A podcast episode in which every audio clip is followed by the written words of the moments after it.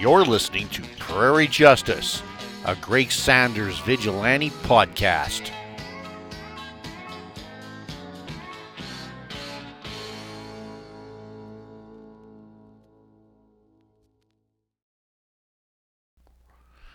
Well, howdy, folks, and welcome back to Prairie Justice, the Greg Saunders Vigilante Podcast. Well, once again, here's Ranger Gord here, and um, something a little bit different for you. Um, something a little bit different for you today. I just thought for episode 20, with the uh, end of the year and all, uh, I know everybody's probably catching up on a lot of podcasts, but probably doing a lot of personal things, watching some films or binging on some shows that you haven't seen, or in the case of Southern Alberta, starting your car.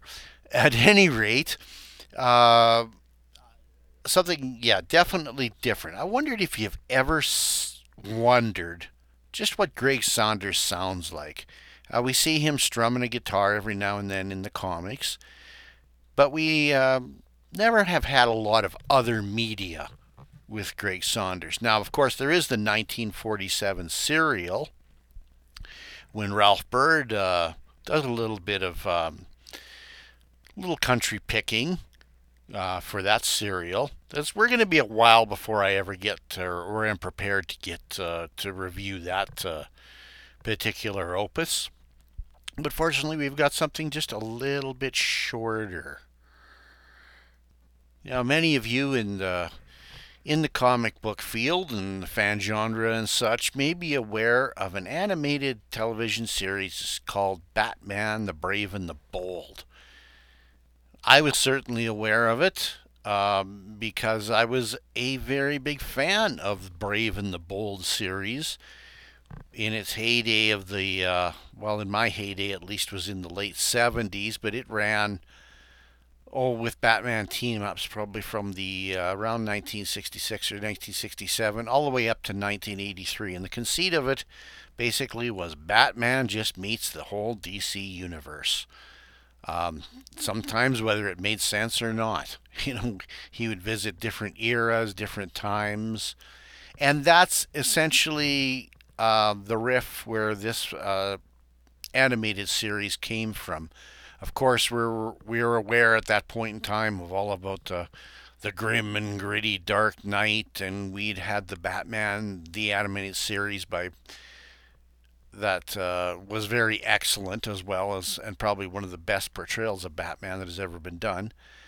But Batman the Brave and the Bold was a little bit more light-hearted and a little bit uh, more inclusive of wanting to just basically team up uh, bats with a variety of people from across the DC universe, and it was just as wild as you can imagine the weirdest zany haney thing. You never knew where Batman was going to be, and this was was a Batman who had a had his own spaceship. I, I mean, he, he was just this Batman could just do no wrong. He could do anything. He was very human still. And uh, I won't say that it was uh, fluffy or anything. It wasn't kid stuff but uh, he could end up in Atlantis. He could end up on the planet Rann. He could end up in Earth After Disaster meeting Kamandi. Jonah Hex would know him by name. Sometimes he hit the beaches with Sergeant Rock, and sometimes he was flying against the enemy ace. You just never knew who was going to show up on this series. Sometimes there was a lot of them. Uh, a lot of characters showing up in a single episode. One of the signatures of this episode is before the theme, you would have a cold open. And the cold open was usually Batman with a character that he may or may not see in a uh, any longer version of the show. Basically, you had your cold open, your theme, and then a, a 20 minute or so uh, longer piece. Sometimes the cold open had something to do with the um, opening episode and sometimes it didn't. Sometimes it was a serialized thing that would expand and uh, introduce a longer episode later. In season three, we met someone that was very familiar that was going to assist Batman right on his home turf in Gotham City. and basically taking on a group of uh, gangsters wearing fedoras and overcoats and very much a 1940s style of uh, of approach. And uh, that new character asks Batman if he was, wants help. Batman says, No, thank you. I will do this myself. And as he uh, does his best in taking out the uh, this mob on the street of Gotham, uh, once rescuing a young hostage, uh, the other the guest star decides to pull out and strum a little tune and sing a ballad about the Batman and at one point make an assist. And yes, I am speaking of the vigilante himself. This was the only appearance he made on Brave and the Bold, although we had seen him quite a bit on um, Justice League Unlimited, and that's a cartoon that uh, Cindy and Chris Franklin, the supermates from over on Fire and Water, have been uh, taking on over the last few years, and they're just about to head into the Justice League Unlimited uh, series that will feature Vigilante, and um, I'm really looking forward to how they handle those episodes. But at any rate, I just thought, just for the end of the year, since it's a very long time since I'm ever going to get around to uh, covering this animated show in a uh, index form, we might as well just go ahead and jump right up onto 2011. The episode is Night of the Batman, Season 3, Episode 4 of Batman the Brave and the Bold. And the synopsis is Batman and Vigilante have a run in with some villains. Later, Aquaman, Captain Marvel, Plastic Man, and Green Arrow try to fill in when Batman is injured. And of course, that episode borrows heavily from the uh, battle for the cowl uh, that happened after Final Crisis when um, several members of the Bat family were uh, trying to decide who would uh, fill in for the uh, the Cape Crusader, who at that point was apparently dead, but it's the DC universe, so he wasn't. Because comics. This episode uh, first aired April 29th, 2011, directed by Ben Jones, written by, uh, I want to see Paul Giappo and Shelley, and we also have credit of Bob Kane and Shelley Fish because we have to. Uh, the Diedrich Bader voices Batman, and a vigilante is voiced by John DiMaggio. Now, I'm only going to play the cold open. I'm not going to play the entire episode. And of course, I'm, it's because this is an audio medium, you're only going to hear the audio. No, you won't hear the video.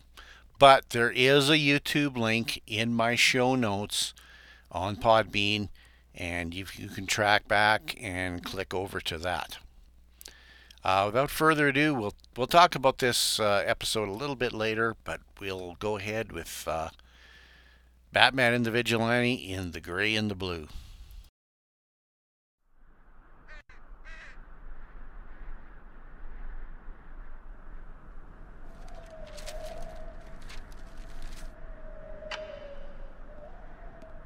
Right on time.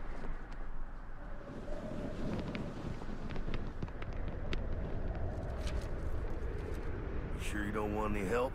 Thanks, Vigilante, but Gotham is my turf. I can respect that. Man's gotta do what a man's gotta do.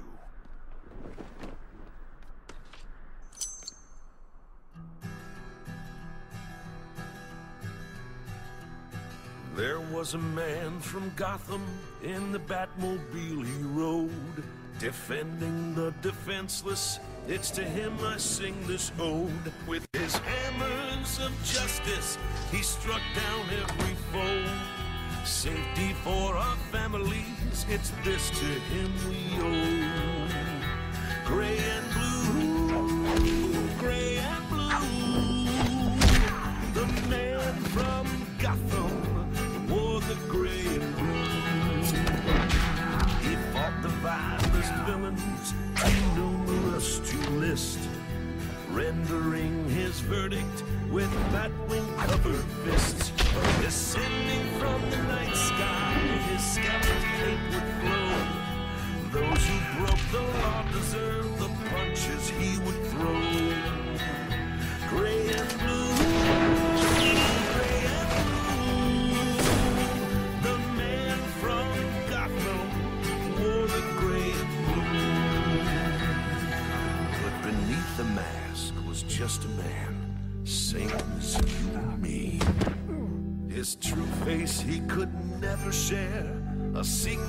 identity. But why endure this lone crusade? Fight a fight you just can't win. If asked, the bat would tell you someone's gotta stand up to all this sin. Gray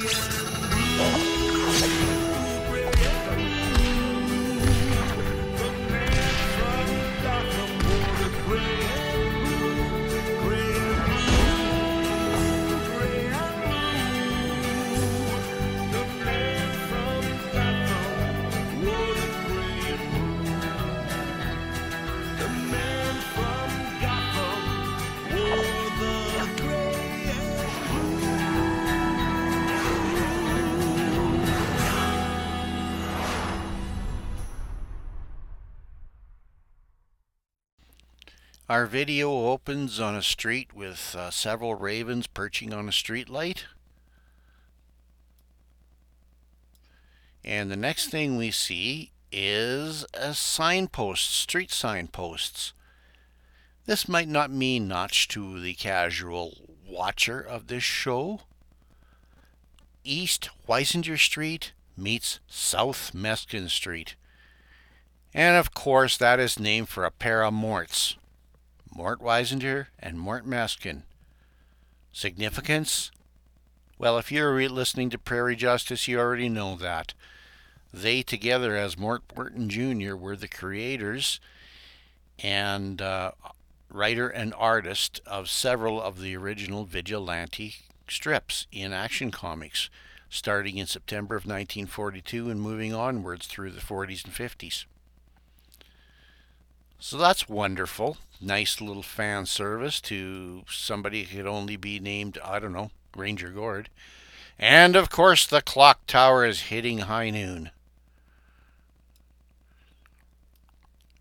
Vigilante offers his services to Batman as one, two, three, four, five, six, seven trench coat clad, fedora wearing mobsters coming down the street, armed to the teeth.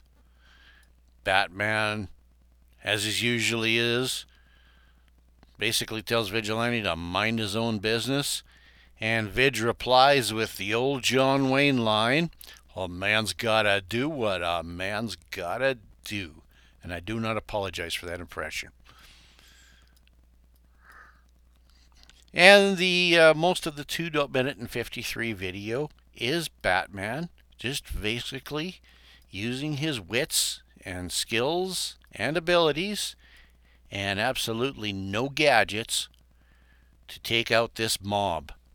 And at one point, as I said earlier, um, he saves a young, I shall say, African American child who has been found to uh, poke his head out out of curiosity to see what is happening and uh, is taken hostage by an African American mobster. And I think that was probably genius to do that, to not have a white man take this black boy into hostage or vice versa.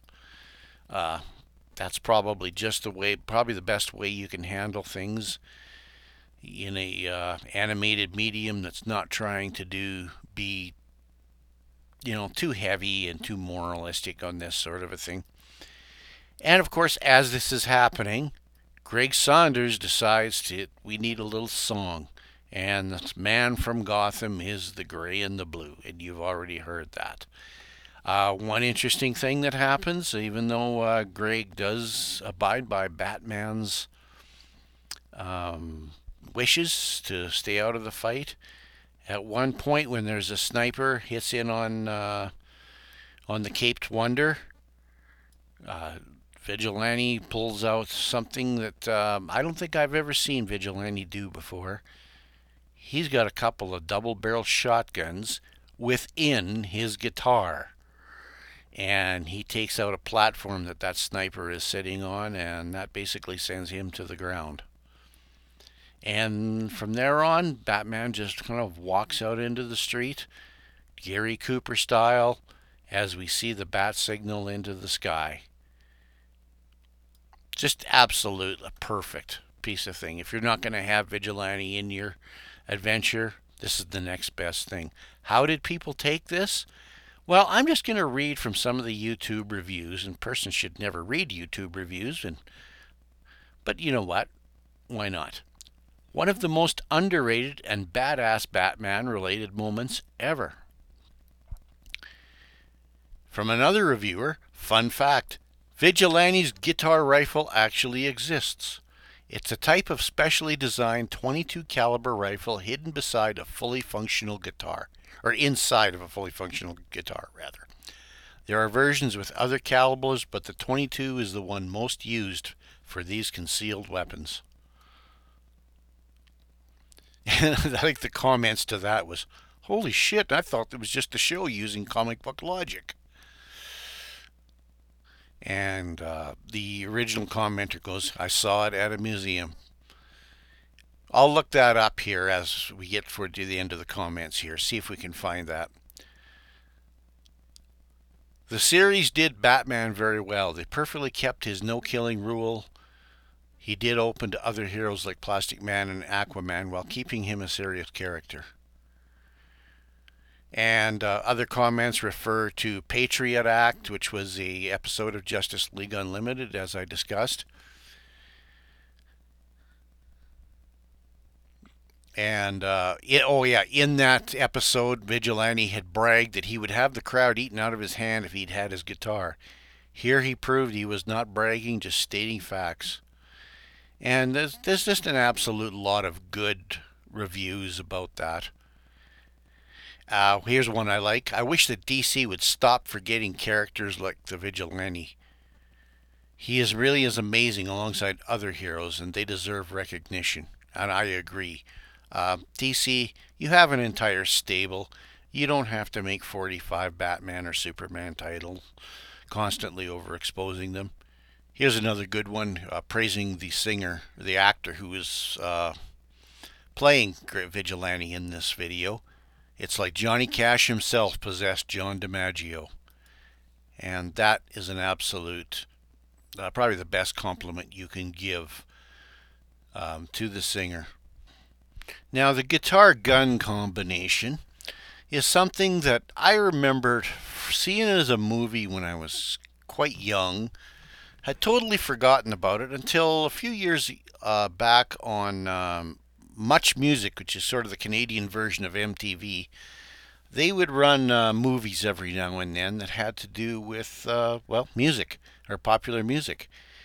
And uh, they ran one one night, and that was, it made me recall that. Uh, and, and now I actually have a title and a star. It was called The Fastest Guitar Alive as a 1967 American musical comedy western directed by Michael D. Moore. I don't think that's the Michael Moore that we would recognize today, but starring, get this, folks, singer Roy Orbison in his only starring role as an actor. And all I have to say to that is, wow. Yes, the pretty woman uh, singer and uh, the old rockabilly that was right back to the era of Johnny Cash and one of the traveling Wilburys. That was uh, was the the star of the fastest guitar alive. The film features uh, Orbison performing seven original songs that appeared on his 1967 MGM album of the Seven Name. His song There Won't Be Many Coming Home is featured in the 2015 Western film The Hateful Eight.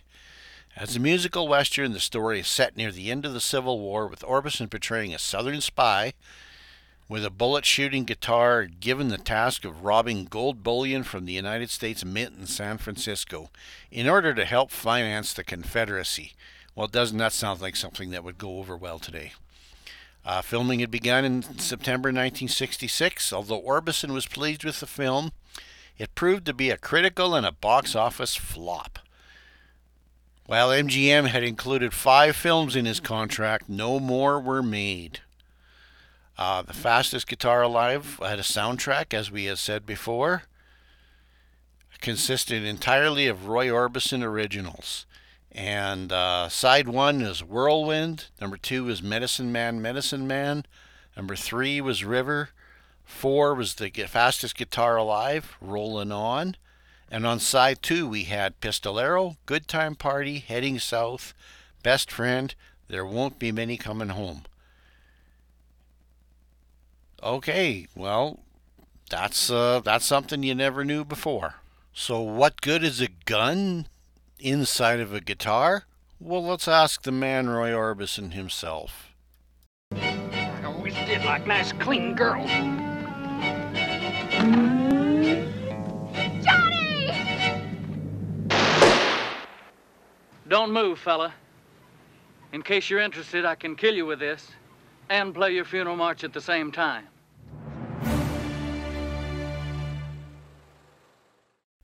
Now, who can argue with that? But I think there's things that we'd rather hear Roy Orbison do than try to act.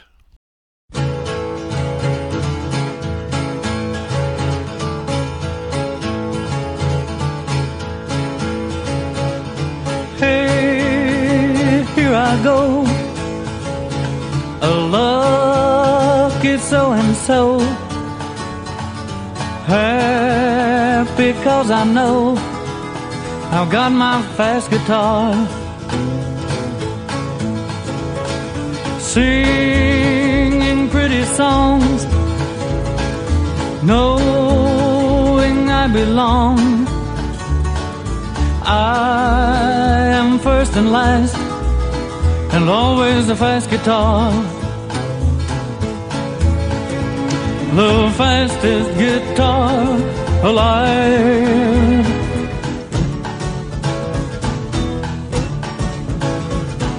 Rattling strings like a Gatling gun.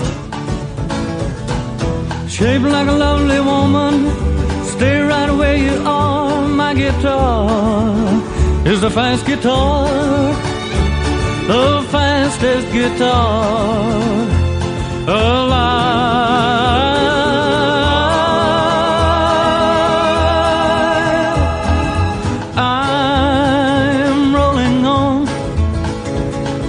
Like a rolling stone, gathering no moss.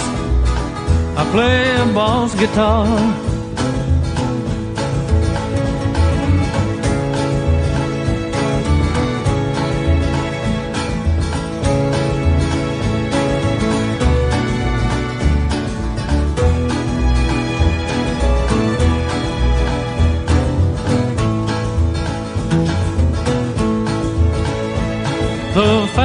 Fastest guitar alive.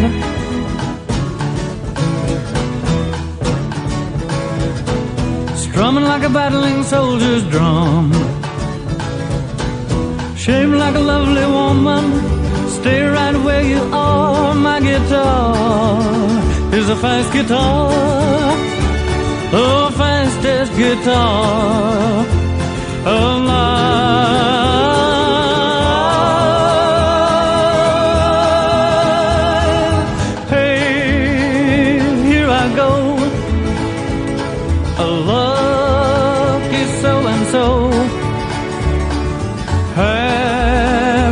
Cause I know I got my fast guitar. The fastest guitar, the fastest guitar, the fastest guitar alive.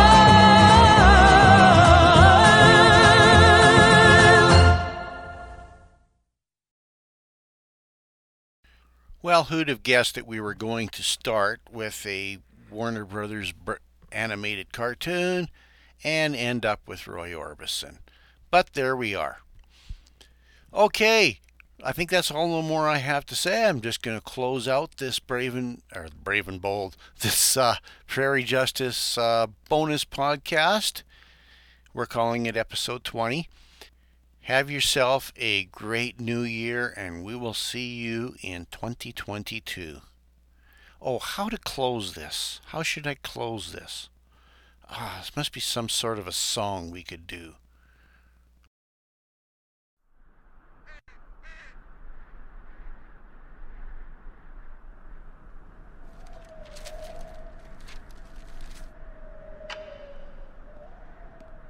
Right on time.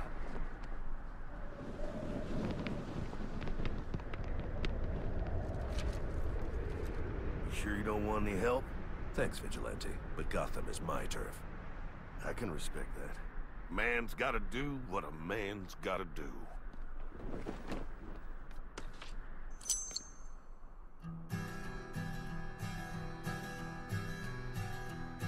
There was a man from Gotham in the Batmobile he rode, defending the defenseless. It's to him I sing this ode. With his hammers of justice, he struck down every foe. Safety for our families, it's this to him we owe. Gray and blue, gray and blue. The man from Gotham wore the gray and blue. He fought the vilest villains, rendering his verdict with batwing covered fists. Descending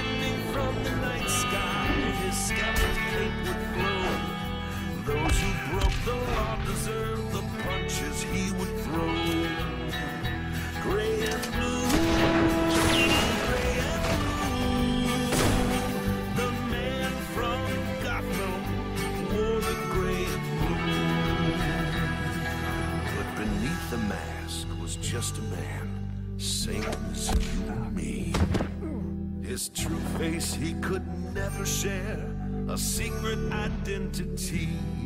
But why endure this lone crusade? Fight a fight you just can't win.